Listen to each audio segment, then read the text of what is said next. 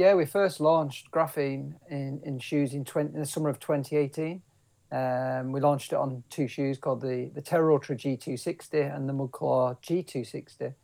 Um, and yeah, it's really shifted us through the gears pretty quickly. Um, graphene footwear, which now across, I would say around 50% of our footwear range. Bodil might correct me on that slightly. Um, that's a bit of an estimate, um, but it's been a huge success for us, and because we are the only brand in the world to use graphene, um, it's given us a real point of difference as well over everybody else. There was other brands looking at using it, um, but with Inov-8 being quite a an agile uh, brand, able to move quite. We teamed up with the University of Manchester, which is where the National Graphene Institute is, and so we were able to work with the, the world leading scientists in graphene at the university to develop this new rubber. And we did it in around from first idea to putting the shoes on sale in 18 months. That, my friend, was Lee Procter. And this is the Inspiration Runners podcast. Hey everyone, hope you're all well. My name's Robbie Marsh and I'm your host, so welcome to the podcast. Finally, I've been back in the hills with a new set of tires, the Inov-8 Terra Ultra G270s. I was so blown away by them that I thought I had to invite the Inov-8 team onto the podcast to find out more about the product and the people behind this increasingly competitive brand. Not only is Bodil the design manager at Inov-8, but she is also a kick ass ultra runner, having completed the 2019 Dragon's Back. We also had the pleasure of Lee Procter, Communications and Ambassador Manager, who has been racing in the Lake District for over 20 years, taking on the biggest round in that area, the Bob Graham. Before we start, I'd just like to give a shout out to the Mourne Mountain Adventures. If you're lucky enough to live in Ireland, then check out our Facebook page where we offer a wide variety of hikes to suit all abilities. Really looking forward to the wild camping expeditions and two day guided hikes where we provide top of the range camping equipment such as North Face and Nordisk mountain tents. It's going to be an epic year in the hills, so if you're interested, check us out on Facebook at Mourne Mountain Adventures. We are really buzzing about the 2021 season, so make sure you don't miss out. Not to delay you any further, it's with great pleasure I give you the Inov-8 team. Your introduction into running, were you always into the mountains or were you doing a bit of road running? Yeah, I've always been. I was born and bred in the Lake District, so I was born in Kendal. Um, my dad um, was a fell runner, so I was just naturally born into fell running. Really, um, I think I did my first I, think I run up Helvellyn. My dad tells the story. I can't remember it. I was seven years old, and he almost ran it nearly every little step in little steps all the way to the top of Helvellyn. Um, I think he was I think he was very proud of me. um, and then he just went from there. He obviously he had a long career as a fell runner, did a Bob Graham round and stuff like that. So I was just inspired by him. And um, yeah, I live in Keswick now, which is an amazing place to live mm. with all the mm. fells all around me, 360 degrees. Uh, my dad still runs, my mum runs, my brother, my wife, my brother's wife. So it's a family of runners and fell runners. Um, so yeah, we were pretty ingrained in the Procter Procter blood. How, how, have you seen that grow over the last few years then around that sort of area with the Bob Graham and like the Wainwrights coming on t- into the scene now and all the fell running? Obviously, the last yeah. year is a bit different, but yeah, yeah, ma- massively. It's grown huge. I mean, I can remember from 20, 30 years ago compared to what it is now. Um, huge, huge difference. I think the numbers of the numbers of members within the Fell Running Association has, has, has grown has grown at a rapid rate as well. Um, you go to races, you know, we used to be able to just turn up at a race, pay your five pound entry fee on the day. Nowadays, it's almost like a race in itself to be online at a certain time to get your entry logged in and make sure that you've got a place on the start line. Um, such is the popularity of, of fell running and, and, trail running, to that matter, and, and ultra running too. Um, you know, more and more people seem to be wanting to move away from, you know, your classic road running, marathon running, and experience something off road. Get onto the trails, get into the mountains, get into the fells, have that sense of adventure. And I don't, I don't blame them. It's, you know, it's the best off road running, trail running, mountain running, fell running, best thing in the world. Yeah, there was like there was a huge thing about 10, 15 years ago about a marathon, wasn't there? Like, you know, a marathon was such a big thing. Um, and now like there's 40,000 people running the marathon now. You know, you get the world majors and once you've done it, they've done it and everyone's looking for the next big challenge. Like and it's everybody's getting inspired by each other as well, aren't they? Like, you know, people are seeing like the Bob Graham round. We have a round over here called the Denis Rankin round as well. People need to start talking about the Denis Rankin when they're talking about the other three ra- rounds. um, but you know, there's so much exposure on social media and things like that that it's opening people's awareness to what's really there. Um, there's some Yeah. great. There's a great Bob Graham um, video came on there a couple of weeks ago as well by Christina. Um, she was. We actually had her on the podcast, so it's not just local. You know, it's right across Europe, and people want to come and. We had Kilian. Obviously, it doesn't get any bigger than that, does it?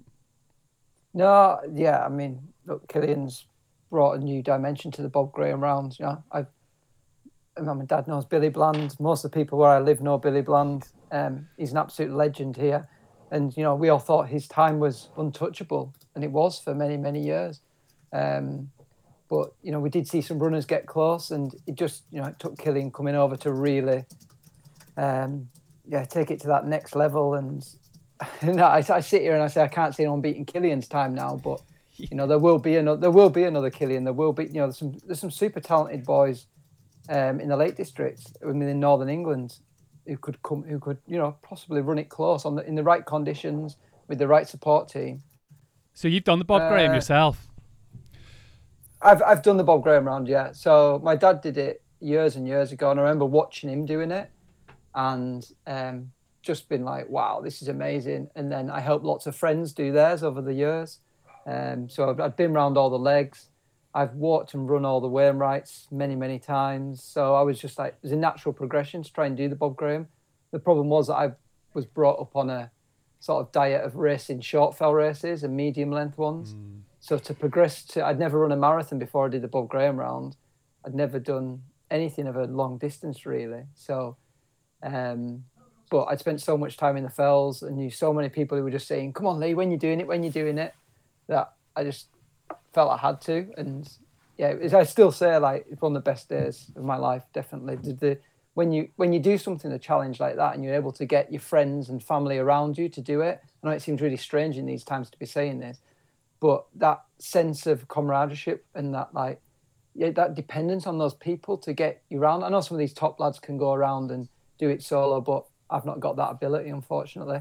And I wouldn't have got round it without those people, their support to do it. And, you know, I look back on it and, you know, some of my closest friends were involved and it's, yeah, best, some of my best memories in running. It's quite unique though, isn't it? Like that camaraderie that we have in the fells, you know, and that sense of community. Um, it was Christine Madison. I was trying to remember her second name there, um, we released the video the other day, and that was one thing. You know, she was that really touched her and doing the Bob Graham was how much support that she got across the fells, and it's unique. You know, you don't really get that across anywhere in Europe, um, and it's something special that we have here. I think. Yeah, I think so. I, I think you could say that about you know all forms of off-road running. The um, you know people, you still see it at, at finish lines. Um, I love this. That the majority of people who will do uh, a fell running race, a mountain running race, or a trail running race, they will ask you how your race went before they tell you how their race went. And I love that. I, you know, I'm the same. I will go and ask somebody. I say, how did, how did you get on? How did you do? Rather than go up to someone and go, did you know that I ran blah blah blah? And I, I love that about the, the type of people who who, you know take part in off road running. I think it's brilliant. Um, you mentioned Billy Brown. I think it was his birthday yesterday. I'm not sure. Was he 85 years of age? And then Um, that was that's just Joss Naylor. I think. Oh, it was. I got confused. Sorry. There's an edit. That's great. I love editing. Um, but there's something about um, like when Kilian beat Billy's time, we had George Foster come onto the scene at the end of last year. Yeah. Like, and it is almost that like breaking that four minute mile sort of thing. You know, people thought Billy's time would never get beaten. 36 years his record held for, and then Kilian came along.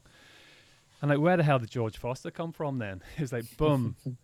um, we our last week's guest actually was Martin Cox, who was George's um, coach, and it's we're we're almost moving into this new era, aren't we? Like of PRs and PBs.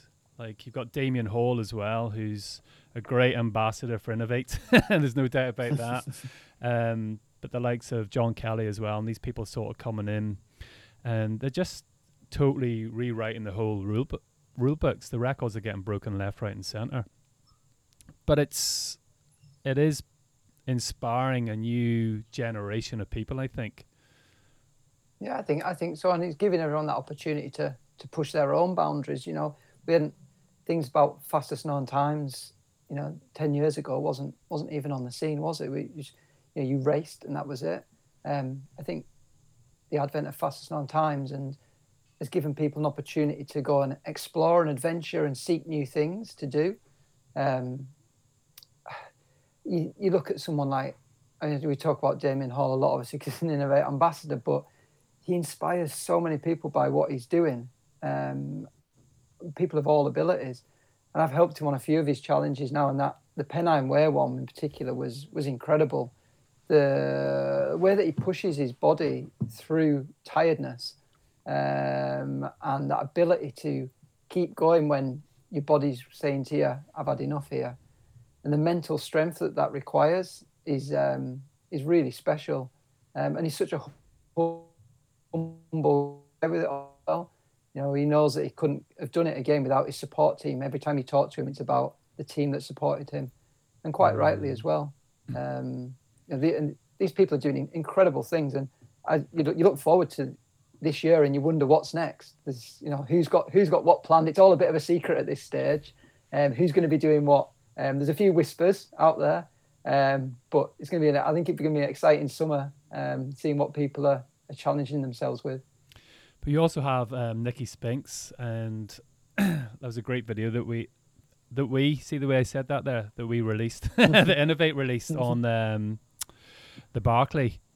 Like such a build up. Like I was one of those people waiting for that release live on um, Facebook. Was it face? Oh, sorry, live on YouTube. Uh, is that yeah? Um, like it's. I suppose it must be amazing working with all of these people on these adventures, if you like. Yeah, and, and we, you know, as a, as a brand, we work with people who, you know, share the same values that we do, um, and you know, we build relationships with these um, ambassadors and athletes. Um, you know, carefully nurture them. It's you know, we're not a brand who have lots of money who will go out and splash cash on on big big name athletes. We've not we've not got that kind of resource. But what we do have is uh, an inbuilt sort of family community within our within our ambassadors. You know, if you're an ambassador for Inov-8, you will be well looked after. You will feel part of the Inov-8 family. We bring them into everything from you know product development um, into marketing. Um, you know, the help that they give us all is, is brilliant, and, and they inspire us all as well. Everyone who works for Inov-8, we're all inspired by people like Nicky, by Damian, by Jasmin Paris. Um, look at what she did in the spine race in 2019 when she when she won the race out, first woman to win the race outright um, and smashed the record. And you know, I know I know Jasmin quite well. I've known her for a lot of years, and I'm inspired by Jasmin. She's she's incredible, and I love her attitude to run into life. Um, I, you know, doesn't take things too seriously, and I really like that. Um, mm. Yeah, great, great people. They're all, they're all very humble. They're all very humble mm. people, aren't they? Like they are. They are. Um, it sort of comes with that sort of mountain running scene. So, is it Bo? Is that is that right to pronounce it, Bo or Bodhi? Yeah, Bo is fine. um, my full name's Bodil, but most people just call me Bo. So we we better talk about. Um, I'm putting. I'm going to test you now on how the, how Inov-8 was created and how it was because it's not that old of a company, really, is it? It's 2003. It was sort of established. 17 years old, so yeah, not fairly new in terms of uh, the the running shoe market definitely. So talk to me a bit about the founder. about Wayne. about Wayne. Um, like how so, did he, how did he start Inov-8 Up? Like how did that happen?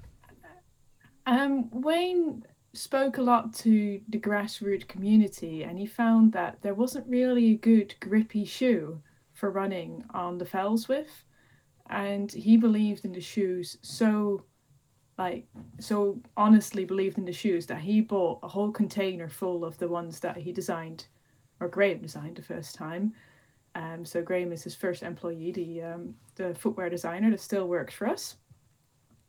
Um, that he bought the, a whole container of shoes out of his own pocket and then started selling them on fell races. That's class, isn't it? Doesn't get any better than that. Um, That's typical Inov-8, to be honest. but it's it's growing exponentially, though, isn't it? Inov-8. Um, like all of my kit is Inov-8, and there's a reason for that because we live in the UK and Ireland, so that's one specific area that Inov-8 really focus on. And to your point, you know, when we run up and down fells or, or cross trails, it's very difficult um, because people ask me what type of shoe do you wear. That's a very difficult question to answer. You know, what what shoe do you wear? Depends on the weather and on the route and you what know, you feel like. Are you a bit tired? Are you springy? I mean, so many different shoes you could be wearing. You know, you've got wide feet, you know, flat feet, high arch feet, and it is a very difficult um, question to answer. So there is no real one shoe. there, there's a couple of different shoes that you should have in your arsenal, really. Like, um, but the reason why I've got so much Inov-8 stuff is because it suits our terrain so much, and you can tell that's where Inov-8 really focus on, especially being based in the Lakeland district. So, what's your part to play in Inov-8? How do you sort of twine in with the fabric? So I've got a background, a PhD in uh, sports engineering, specifically looking at studded footwear. Um, so my background is really around grip. And that's when I joined the company. I've been working on the outsoles first and foremost, which is making it specific to the terrain and perfect for the runner. Like you say, there um, in the UK, in Ireland, but actually across the world, there's so many different terrains you're going to encounter. And for each terrain, actually a different shoe would be ideal. Um, and I think the great thing about living in the Lake District and having that as our test ground is that we have a lot of the extremes. So we have the really muddy, boggy, grassy slopes. We have hard, rocky terrain. We have slippery, rocky terrain. We have gravel. We have road. We've got grass, forest trails. So you got like a really wide range of um, of testing grounds, and I think that's why um, you know Inov-8's become so famous for its grip. Yeah, hence get a grip. Lee, have you been told to get a grip a few times? just a few. And, and it's fair to say, I think if, if I had a pound for every time I'd wrote the hashtag get a grip, I think I'd be uh, I'd be a million I'd be a millionaire. I think. Uh, but Bodil didn't mention there is that we ca- we sometimes call her Doctor Grip. Damian calls me Doctor Grip. Damian does call you Doctor Grip.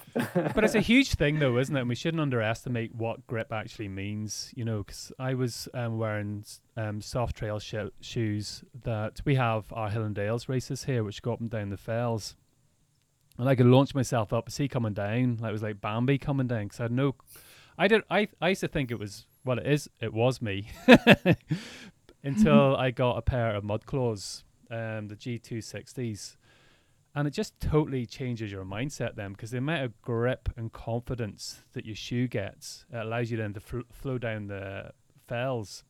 And that's the difference in a good shoe based on the terrain. You know if you have that confidence in your footwear then it totally changes how you're descending those fells. It makes a huge difference when you're racing I think you hit the nail on the head there. So good grip gives you confidence, and that confidence can either translate into performance, so you run faster, but it can also translate into lesser risk of injury because you're not so tense up when you're going downhill. If you've got better grip, you're not going to slide and pull that groin muscle or whatever is uh, going on there.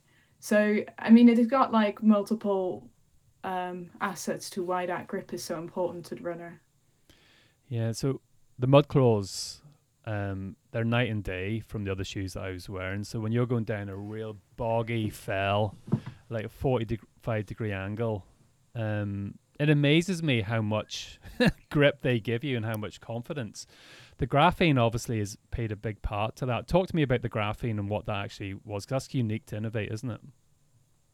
Yeah, so it is unique to Inov-8. We're the only um, sportswear brand that uses it in um, in footwear. Um, and what it does to the shoes, basically, we used to have a dilemma whether or not we're going to put a soft and sticky rubber on, and the outsoles wouldn't last very long, whether we're going to put harder rubber on and the outsoles would last long, but that harder rubber was going to be quite slippery, especially on rock. Um, so what the graphene does, it's like it's almost like a bit of a fairy dust. It's all, a very tiny amount because it's a really really thin one molecule layer of uh, material that you add to the rubber, and it makes it a lot more durable, which means that you can have more grip and more durability in the same shoe, and you don't have to choose anymore. Or as as Lee would say, it's no compromise. so Lee, how long's that been involved in? It's like th- last three Yeah, we look, we, years. yeah, we, we fir- yeah, we first launched graphene in, in shoes in, 20, in the summer of 2018. Um, we launched it on two shoes called the, the Terra Ultra G260 and the Mudclaw G260. Um, and yeah, it's really shifted us through the gears pretty quickly. Um, graphene footwear, which now across, I would say around 50% of our footwear range, Bodil might correct me on that slightly. Um, that's a bit of an estimate, um, but it's been a huge success for us, and because we are the only brand in the world to use graphene, um, it's given us a real point of difference as well over everybody else. There was other brands looking at using it, um, but with Inov-8 being quite a an agile uh, brand, able to move quite quickly, we teamed up with the University of Manchester, which is where the National Graphene Institute is. And so we were able to work with the, the world leading scientists in graphene at the university to develop this new rubber. And we did it in around from first idea to putting the shoes on sale in 18 months. Jeez. Usually something like that would take a brand where there's lots of red, you know, there's lots of rib, um, lots of ribbon to get through and lot, you know, lots of Mm. processes to go through. You know, that would take multiple years. So to do it in 18 months is, you know, a testament to, to the people at Inov-8 and at the university really in getting that out so quickly. And since then, it's just, yeah, it's exploded for us. Um, we've got it across um, shoes that you would class for fell running and for mountain running, and shoes that you would class for trail running. And the most popular one is the Terra Ultra G270, which is the evolution of what the original launch shoe, the 260. And we launched that in, I can't remember the month, but it was last year. And sales of that have absolutely flown. It's been it's our bestseller. It's um, appealing to people all over the world. Um, we're getting new users to Inov-8, reaching new people that never tried Inov-8 before. Um, and it's taken us beyond that. Um, you know, a lot of people in the UK will see Inov-8 perhaps as a fell running brand, whereas we're now in 60 countries and we're right across trail running in all those countries. And the Terra Ultra G270 is leading the way for us. It's just won four trail running shoe of the, trail running of the year, trail running shoe of the year awards um, for 2020, including Runners World. And for a brand like Inov-8, you know, when you're going up against your Adidas's, your Nikes, your Salomons, huge, huge brands with huge, huge resources, Mm. you know, and we're kicking some serious ass. I have, I have to say, I was going to come on to the Terra Ultras in a while. Like, um, so I got my pair last week, and I've done about ten thousand feet this week in them. so I have, wow, that was quick. um, and uh, you know, I always struggled because I am an ultra runner, likes of you know 100k sort of races, and I always struggle between finding. I never thought there was that there's that place in the middle between a sort of a fell run and a soft or plush sort of shoe that you can wear, so you've still got the comfort. So the mud claws, for example, um, I love them on fast, shorter sort of hill and dales, five or six miles max sort of races, like that aren't going on to too hard of a trail because they're quite a hard. They're, they're designed for the fells and the grip. Um, so then, you know, to get an ultra shoe, I had to go for something different. You have nailed it with the, the Terra Ultras. There's that place in the middle that is really, you know, it's caught that spot.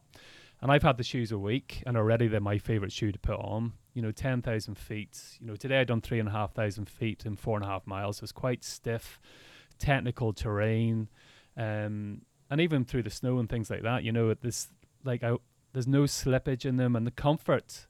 I've actually had. I'm the best person to test them because I had surgery in both my feet over the last three or four months, so I've got very tender feet. And to find something straight off the bat that are so comfortable yet have such a good grip. You know, there was always that place in the middle. I think it's just it's nailed it. It's been bang on the money, like on I paused there because I used to be a quality manager in the aerospace industry. It was like the A350 sort of nailed it. There was that spot in the middle. that was a terrible, terrible, terrible compa- comparison. I was pausing like, No, don't you- say you it, can- Robbie. You can, you can, no, you can do that. You can link into flying. It Are can, you know. um are you meaning you only need one pair of running shoes now? Uh, uh, you, just put yourself out of the market, didn't you? Um, but the Terra, the Terra Ultra really has found a sweet spot. There you go. That's that's the way to describe it, I suppose. Um, now I still have to go the long distance on it. I'm planning on doing something around 26 miles this weekend to see how they fare out in that. But the the you've got that plush feeling and that grip and the way it sort of fits. Like I've got such a wi- I'm such a difficult person to find a shoe to fit. Like so. That's good. Um, well done. That's good that it's wor- working for you. Then that, that's fantastic. I mean, you know, we're we're hearing that and hearing the same from a lot of people, and a lot of people like like yourself. It sounds like are quite surprised. You know, the Terra Ultra G270 is is a trail running shoe. It's not it's not a shoe designed for for muddy fells. Um, you know, it's designed for hard packed trails. But what you'll find is that the way that the the lugs have been arranged, the length of them, the the rubber that's used, the, the whole design of the out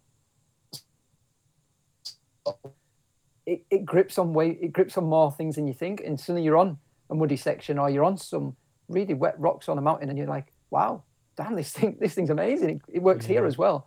So yeah it's it's for many people it's you know it's, it's becoming a bit of an all-rounder. Tell you what else it works well on the road um i ran a 5k pb in them the other week i was like It's yes, showing off. get in yeah no no true um, i mean It it's is not what you need isn't- for an ultra running shoe though, because there's Yeah. many ultras which finish with like a five or a ten K section on the road and you're gonna be running Mm. in the hills, you're gonna be running across rock, trail, fell, um, all kinds of terrain. So if you want a long distance running shoe, you kinda have to have that versatile grip. Yeah, one thing that sort of surprised me, I'd actually lost the connection between my foot and the ground because I had such sensitive feet. I was going for quite thick sole shoes to give me that padding. Um, and today, when I was coming down this fell, I was thinking to myself, like, you know, you really can feel the ground under your feet and you still maintain the comfort. I think that's that's unique. You know, the shoe's very light and it allows you then to move faster over the terrain. And I think we talked about confidence earlier on. You get more and more confidence because you can actually feel the ground underneath your feet as well, but you're still maintaining that comfort. Yeah, it's always tricky to find that balance between ground feel but not uh, pain uh, for people. So uh, we do a lot of testing in our footwear in order to make sure that we have the right midsole compound, have the right thickness, give the right protection for the intended use of the shoe as well, uh, to give that you know sort of flexibility in the foot and and the ability to feel the ground because you get a lot of confidence from it you get actually get better grip from it. You can locally adapt to the terrain your foot moves and works with the terrain which especially on uneven terrain is really important. Um, but then at the same time we also want to protect the foot. You don't want any like branches or stones stabbing into your foot and it being painful so yeah we always try and find a balance between those two There are there's a lot of other shoes in the market that you can wear that a lot lot thicker, and you you, you lose that that mm. nimbleness, that agility underfoot to really work with the terrain when you're running. And like Bodil's exactly right. You want you want to be able to to go with the terrain, but obviously have that protection and comfort underfoot as well. And this this the shoe that we're talking about has has really nailed that. I think. What was your 5k PB, Lee? it's not it's not particular it's not particularly great um well everything's relative obviously isn't it Yeah. it's um i've got I've, i like to say that i've got old men old man's um running legs so they're a bit bow-legged and a bit um Oh, talk about Yeah, the I just- excuses. I only asked a question. uh it's it, it uh, uh Just say se- it. 17 se- 1737 i think it was Uh, Listen, I was really proud of my 1908. Come on. so tell me, Well, the thing you, is, uh, thing is, though, I live in a, I live in a, I live in, I live in Keswick, and there is, Yeah, it's like, enough. it's like a who's who of fell and trail running in the UK here. It seems like everybody is now wanting to move and live in Keswick, and you go for a you go for a group training session, and I get beasted. I get I get left for dust. So um, it's all it's all relative, isn't it? So tell me about introducing um, a shoe like the Terra Ultra. It was G260 first. Um, what was that like? You know, to work for a company like Inov-8, you know, to come up with this innovative shoe um, and going through that whole design and that 18 months of hard work, I suppose. How did that feel when that first went out to the public? Is it nerves, excitement, everything? Um, do you want me to do this, Bo? Yeah, got go you. for it. Yeah, um, yeah, it is. It, you, you, you, we we do a lot of um, testing, and obviously a lot of work behind the scenes to make sure that we're not that we're putting out something that we're super proud of because we're we're hanging our name from it. So you know we are confident in what we're putting out, and we've had you know people around the world testing the product to make sure it's right. But obviously, you never know what you know the end consumers are going to think about it. So there's always an element of of um, anticipation, but it's excitement more than anything. You know, it's you know as we talked about the first, it's 18 months. I think an 18 months is probably a fair period for a lot of our footwear um, from design to, to end product. It's 18 months of build up. Um, so to finally see it out is amazing. And then you know what's best is when you see the footprint in the mud or in the trail or in the snow, and you're like, I know exactly what shoe that is. And, and it's that shoe that you've been, you know, working on for 18 months. There's no better feeling than knowing that people are out there wearing it. It's the same as when you run past someone who's wearing it, you'll almost like give them a little, yeah, like your shoes. yeah, nice one. And it, it's easy. You, you feel you feel proud about it. And Bo will probably say the same, I guess. Yeah. What about Definitely. Yeah, a good question for you then, Bose. When you've got a good shoe like the 260, and because this is always a pain when shoes change from year to year, you know, and like I've had a lot of road running shoes that, and they, they nail it. And then next year they come out and they're like, what have they done? Like, you know, you had a great shoe and then you might buy about six pairs if you're lucky. You know, you see the last year's shoe pop up.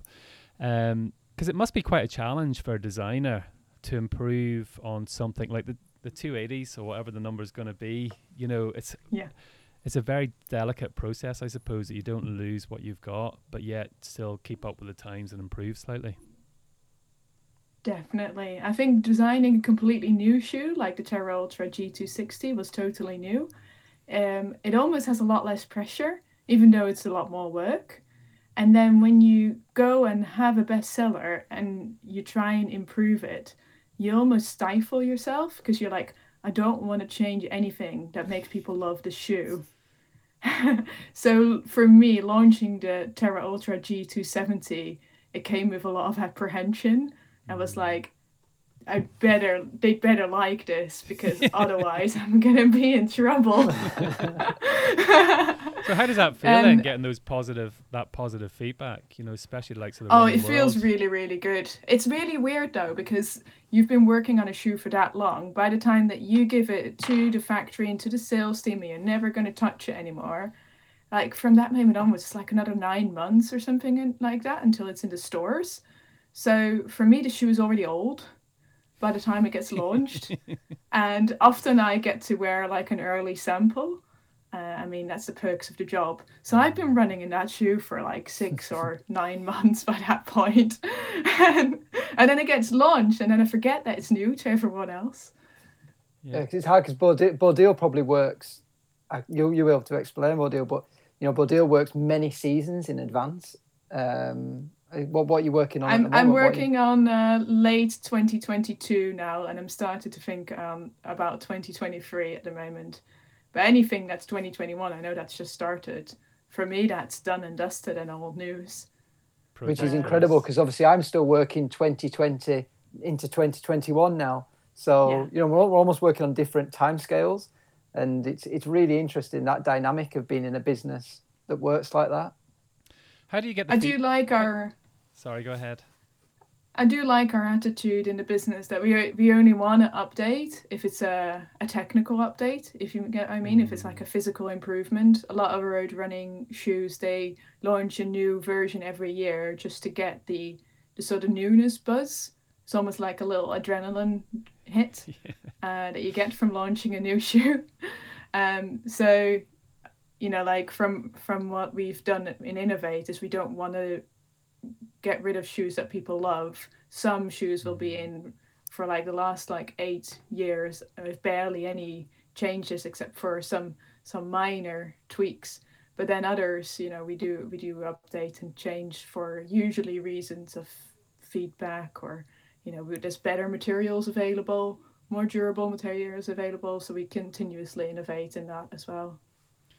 Lee, is there anything that the design team do that really annoy you? This is your chance. this is what this is all about, by the Ooh. way. He, he told me to ask that question.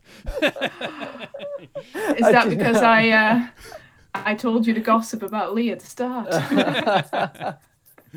oh, I, I wouldn't no. throw that at you. I won't throw that at you. Lee, what's your favourite piece of Inov-8 kit? Um, it's probably the. I mean, we do, we do. I, I do love some of our clothing because it fits me. I, I wear a small in the men's, and it just I really like. It's it's an athletic fit, but not a mm. skin tight fit, if you know what I mean. It's that nice cut where it's not flappy and baggy in the wind, but at the same time, it's not making you like a tight. We call it tight top terry. You know, someone with the pec sticking out, and you know, it's not like that. So we haven't, it, moved, I, we haven't moved love, to lycra yet. No, exactly. So I, I, I my cupboard is full of the the the best elite tees and the storm shell jackets. I absolutely love both of those. But I'd probably mm. still say my favourite product is the Cross Talon 212 uh, running shoe, which has been in the range for wow, you know, more easily more than a decade. It's an absolute Inov-8 classic. Um, I've grown up wearing that shoe. I wore it for the for the Bob Graham round, and it just does everything I love in the fells. Gives me really, you know, it's got really aggressive grip on the bottom for muddy ground, and I find it super comfortable with that nice ground feel in there as well. So yeah, at the moment I'm switching between the two. If I go muddy, if you're going to muddy trails or muddy fells, I'll wear the Cross Talon 212. But if I'm going to go onto harder ground um, or you know trails or even the road, then I'll wear the Terra Ultra G270. And I'm only really alternating between those two shoes. It does. It does seem that you've really exploded on the clothing aspect the last couple of years. Um, you know, I have, I, I'm a real Inov-8 tart, so I apologize for that. Like, but I've got the don't don't apologize. I've got the elite leggings. I've got the mid layer. I've actually got two of the mid layers, and I've got the thermo top uh, coat. Shell. Thermo. Sh- yeah. And I've got the soft soft shell jacket as well. Um, but they just all make me look good as well as working well in the mountains as well. Just to the points you were making there, and you know, it's you could tell you it's really grown in that direction, um, especially even with the hiking kits and things like that. You know, I have, I don't know if you can see behind me there. I've actually got product placement going on. I've got very nice. I've got seven thirty-five liter Inov-8 um, rucksacks there. Um, and you wonder why I've got seven. I'm a mountain guide, by the way. Yeah. so right, okay. I'm a mountain guide, and I do um, wild hiking tours through the Mournes. Um, so I use a lot of the Inov-8 gear for that. But um, I get a lot of questions, you know, what sort of trail shoe, you know, for mountain walkers and things like that. And a couple of months ago, I got myself my first pair of Rocklite GTX mm. boots. And again, bang, you know, it just blew my mind on how great you can just walk through those bogs and keep keeps your feet dry. Now they slip in the snow, but hence I put my. That's what gaiters are for. The Um, you know, there's no real good shoes on the snow and the ice, especially when it's packed down below.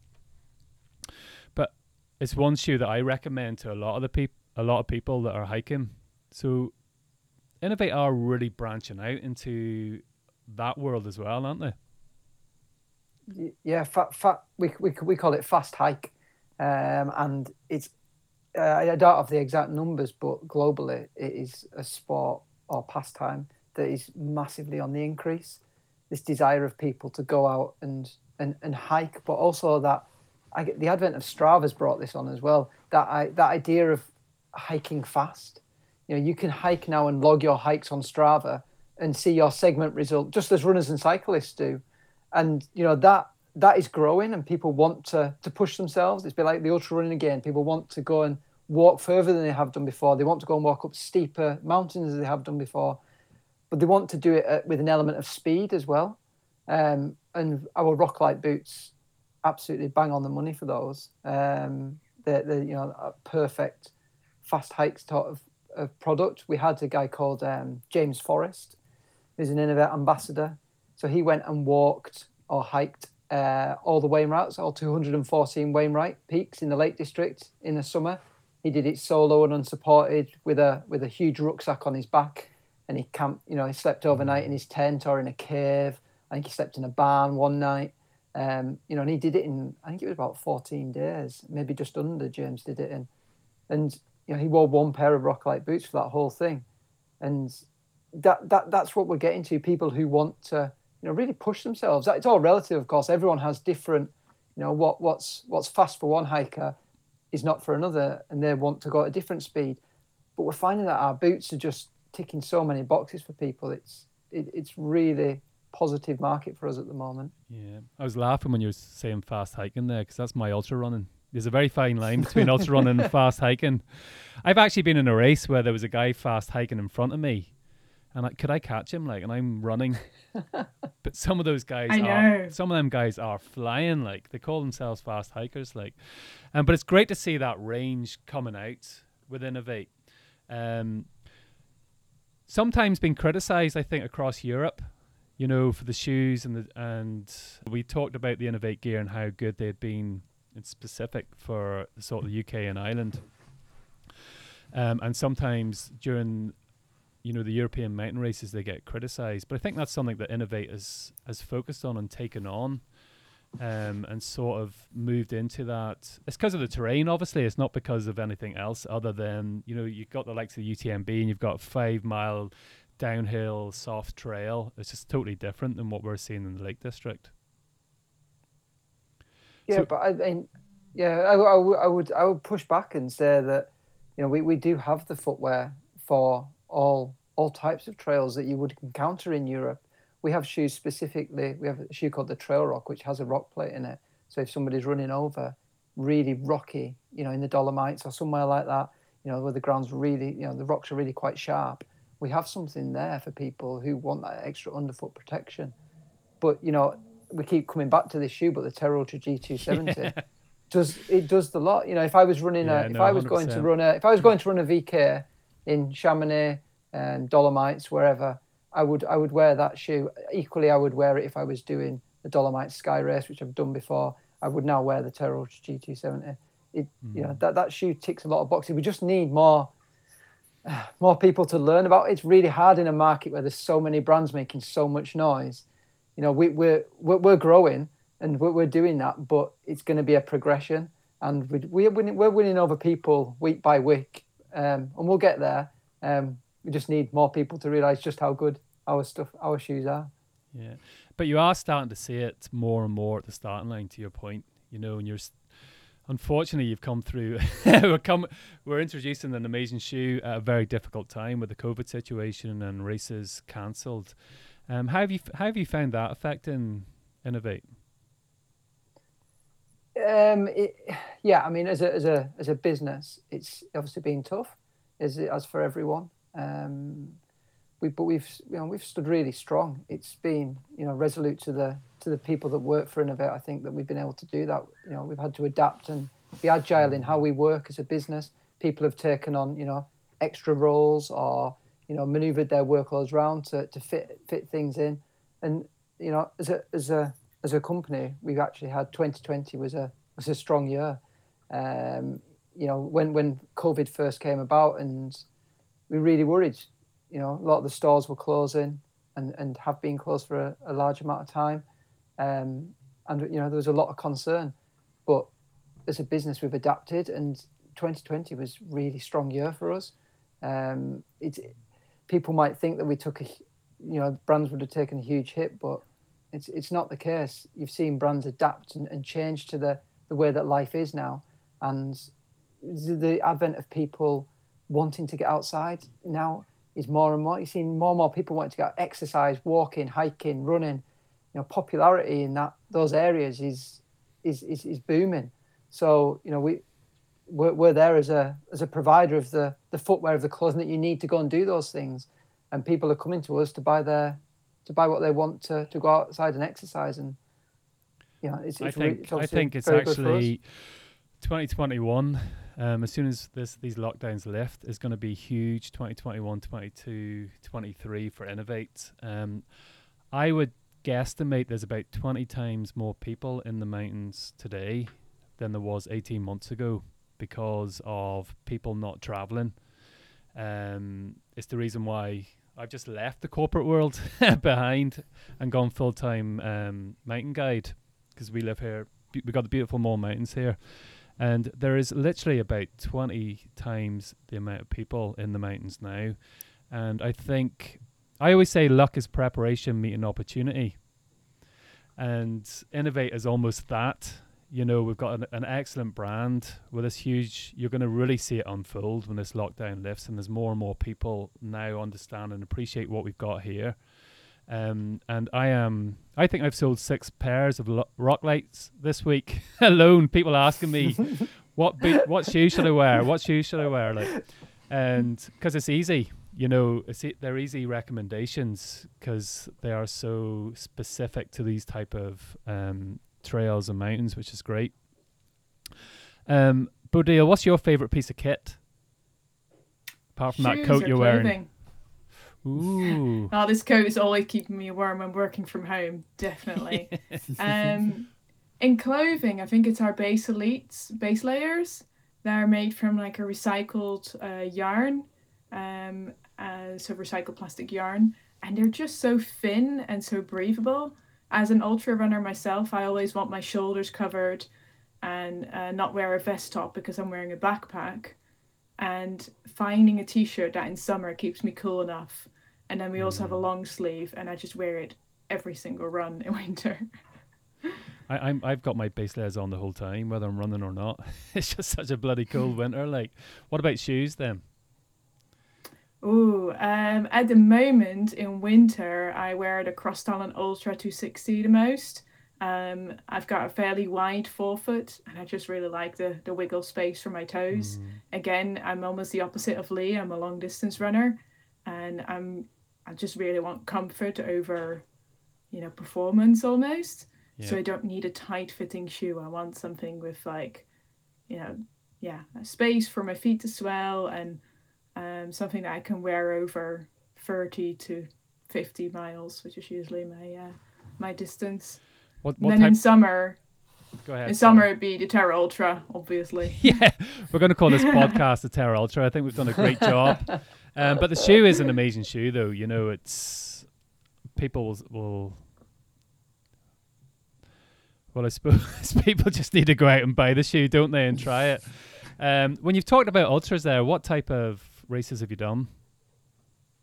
Um, I did a Dragon's Back in 2019, and uh, generally I just like going on multi-day travel. So I ran across Albania, Macedonia, and northern Greece on uh, a Balkan Trans-Balkan run um, last year, last Christmas. Uh, did West Highland Way last August, just as a nice weekend dander, obviously, since we can't travel abroad. But the, the Dragon's Back is pretty unique. Like um, they've added an extra day this year, so it's 380 kilometers. They have. It just means you got to go back and do it again, doesn't it? Yeah. I think they've made the right. We So I think that's why they've done it. we actually had Steve Birkinshaw on the podcast last week, um, who obviously is a legend on that type of distance, who won the 2012 sort of Dragons Back. Um, but it's pure pain. So what is it draws you to ultra running? Um, well, I'm originally from the Netherlands, which is probably the flattest country uh, in Europe or even the world. And I wasn't really into running at all. But when I moved to the UK, which was seven and a half years ago, I lived in like right next to the Peak District. And I was like, ah, you know, it's really nice walking in all these hills.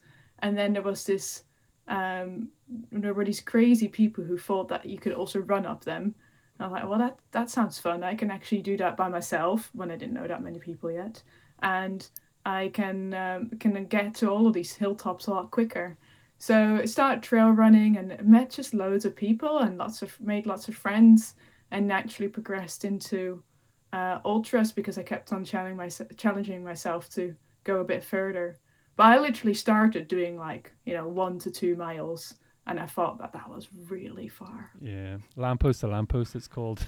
you know? Yeah, I it's know. like, whoa, I actually made it to different lampposts. So how is it for a designer then when you're out running? Like, does the pieces of kit annoy you? It's like, ah, oh, you know, they should be doing oh definitely. if there's only if there's only like a, a single thread going loose i'm like messaging our clothing designer straight away.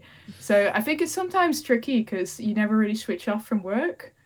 Mm. um i even when i did dragon's back i had a lot of other runners that you get chatting to and you know it's long days on the in the hills. And then they would have heard that i was working for inov-8 as the footwear product manager. And then they started talking to me about what their ideal footwear was.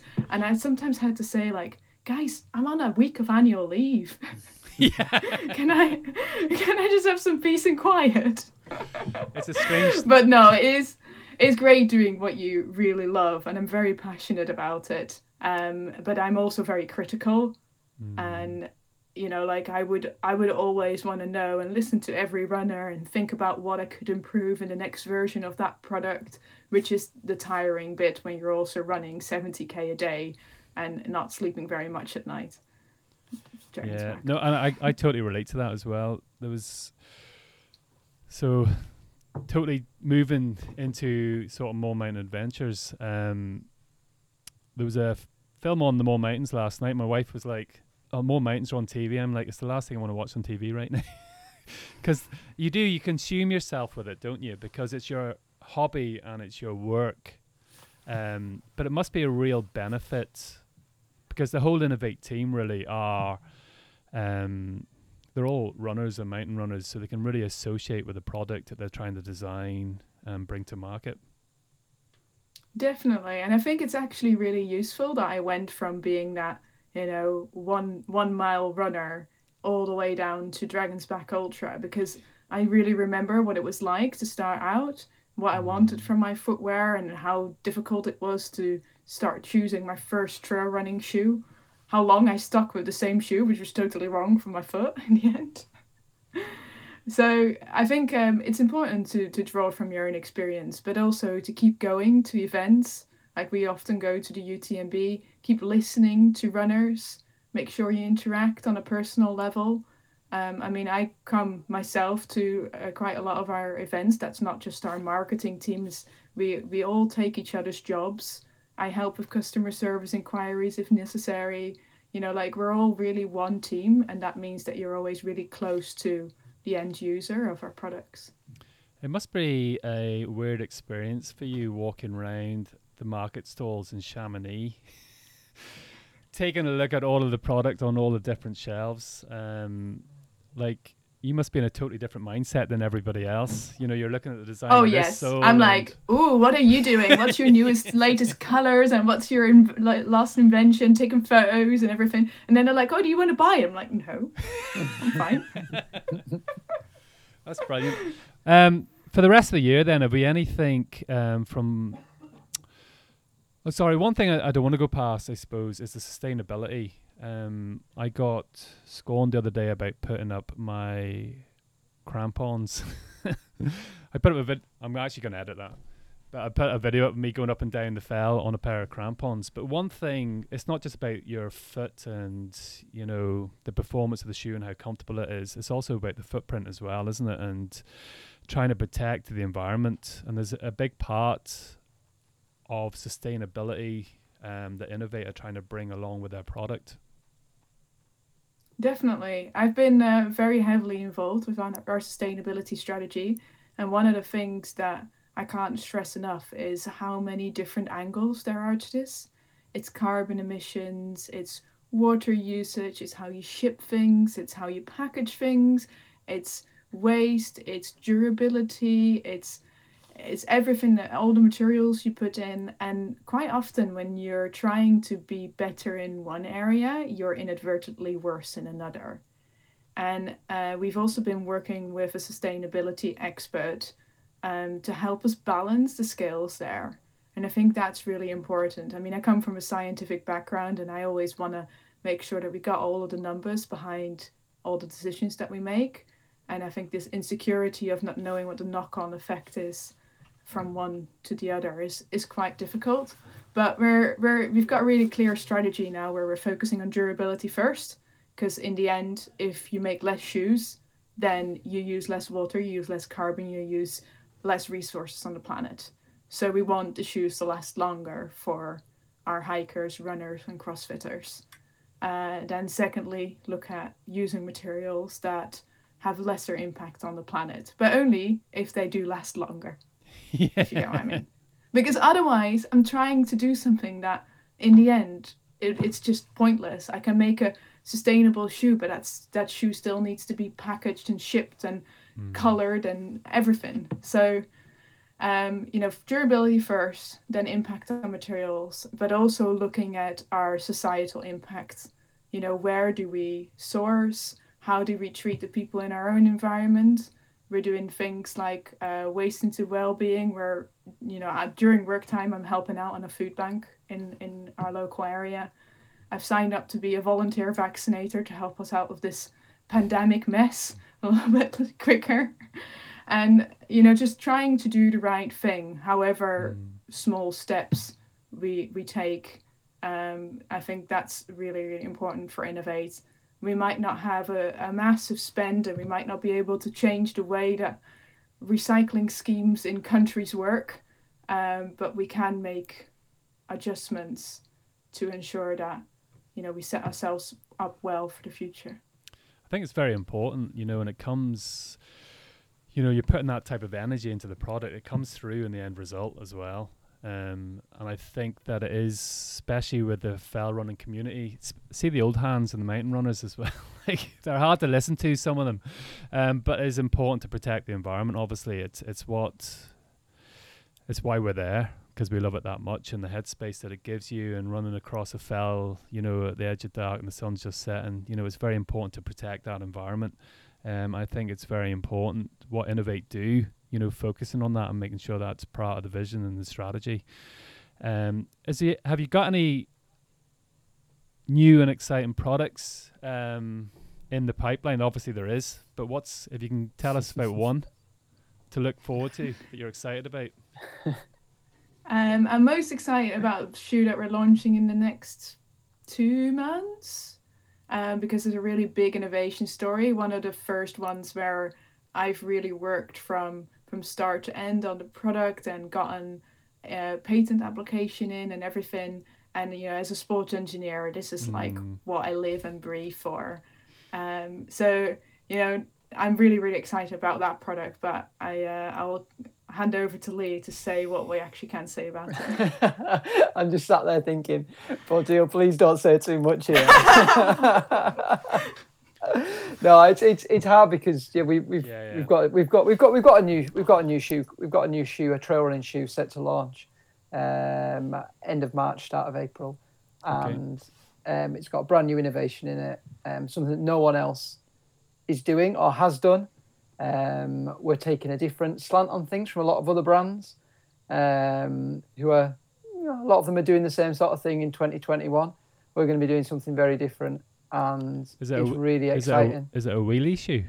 So you could just sort of a wheelie shoe. the wheelie shoes are the one with the wee wheel. yeah, back. So when you're yeah, going down hills, you can just go on the back of the shoes and. yeah, yeah, and it, and it and it lights up and it lights up when you run and things like that. Yeah. Well, basically, it's a backpack with a paraglide in it. I've always wanted that. I just like running uphill. I don't like running down. So backpack with paraglide would be great. Just yeah. um, so that's coming out in March and April anyway. We'll not, I'll not. Yeah, yeah, and we're looking forward to to, to showing the world that um, we really feel like we've, you know, with the Terraultra G270, this is you know this is the next step as to where we're going, and um, yeah, it, it's really exciting. I wish I could say more, but I'm under Well, strict it's not- rules. it's But don't worry, moment. we'll carry over the Terra Ultra 270. We won't get rid of it. Oh, of course, yeah, yeah, that, that's remaining in the in the range. We, we definitely won't be doing away with that. Um, but yeah, the, the the new shoe is um, yeah something really different. I think it's gonna it's gonna surprise a lot of people as well, which I'm really looking forward to seeing people's reaction to when they see it. Um, so yeah, it's gonna be fun times. Excellent. Lee Bodil, it's a pleasure today. I know I've only had you for a short time, for an hour, so like, um, but I really appreciate it. The G270s, I think we've talked about those, the Terra Ultras. Um, I do you think, I do think that is a shoe. You know, being an ultra runner myself, around that 100k sort of distance over mountains, and being able to cross over so many different terrains and still maintain that comfort and that feel. Um, it is already my favorite shoe that I've got, and I have a number of shoes on the rack. um, it's been a real pleasure. Um, I think what we'll do is we'll tie up again when this new shoe comes out. It'd be great to get that out. Guys, thanks very much. Appreciate it. I'm actually going to Oh, just you. wrap this up. I'm not going to edit it, so there's I fumbled through some of that. I'm just going to post it up, so I'm going to put it up this evening. Okay. All right, Yeah, may- sounds may- great. Yeah, may, maybe not the bit at the start though, where I was asking about if if I fit in the screen or if my, if my, the volume's okay. Okay, I, I won't leave that in. Oh, okay. Also, I didn't get a chance to tell you about my trips to the Mourne Mountains. I didn't get a chance to, to tell you. I've been I've been twice to your to your wonderful hills um, for British Championship fell races. Um, Class over Donard. Yeah, both times I have seen absolutely zero. it's been it's it's always been in like Clag, nearly down to Newcastle.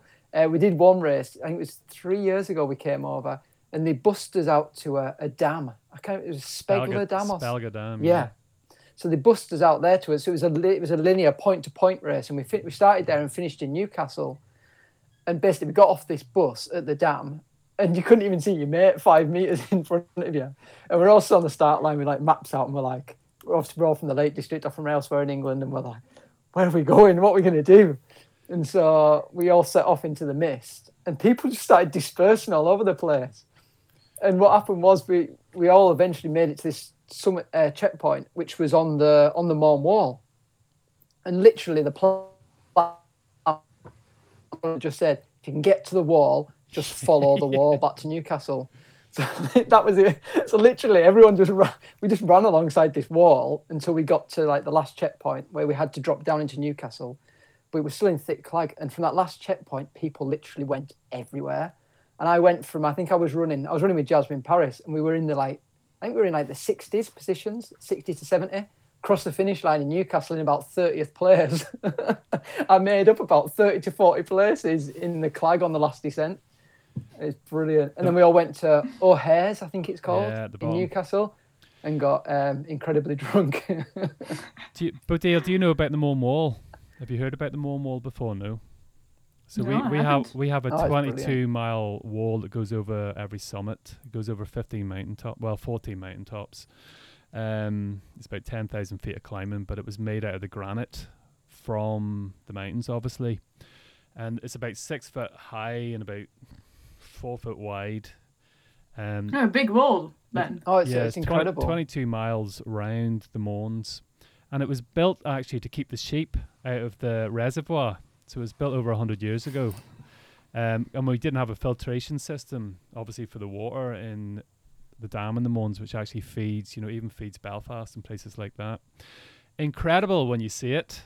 Um, but we are so lucky because when that cloud comes down, you just hit the wall. you can't get lost in the Mourne wa- in Mournes because of the wall. You know, you just grab hold of the wall and just follow it. Like so. My, my, my favorite bit, my favorite bit of advice from the race organizers, or my favorite rule from the race organizers for that race was, when you get to the Mourne Wall, you're not allowed to get up and run along it because apparently it's quicker to get up onto the top of the wall and run along the smooth top of this wall rather than running through mm. all the, the heather and the and the bog. But your your head starts playing tricks with you if you do that. Like because you're, s- you know, it's so narrow. You know, the, Yeah. the ground starts shifting if you start. Going Yeah, along, yeah. and you start going along the wall. Um, that's I actually I'm a race director as well, so I'm I've set up a lot of virtual races, obviously with the COVID situation. Um, that's a great idea though for 2022 is the Inov-8 um, Spelga Skyline race. Heard it here, folks. Mm. Listen, guys, thanks very much for coming All on. right. I really appreciate it. Um, if you didn't get it, Oh, Terra. Ultra G270s. get it in the shop now. All right, guys, appreciate that. Thank you. Cheers, Robbie. Thank you very much. Thanks, Robbie. Bye Bye bye. bye. Cheers. Bye bye. Podcast with a little difference this week. Inov-8 are growing from strength to strength and designing some real kick ass gear. The new Terraultra G270s are fast becoming my favourite shoe, but there's no hiding the fact that Inov-8 have been my favourite brand for quite some time. It's worth checking out their website. They've got some amazing gear coming out in 2021. Really looking forward to what that new mysterious bit of kit is in March, April of this year. Sounds like an excellent shoe coming out to market, so keep an eye out for that. We have Martin Cox on the podcast next. So until then, stay safe and keep on moving.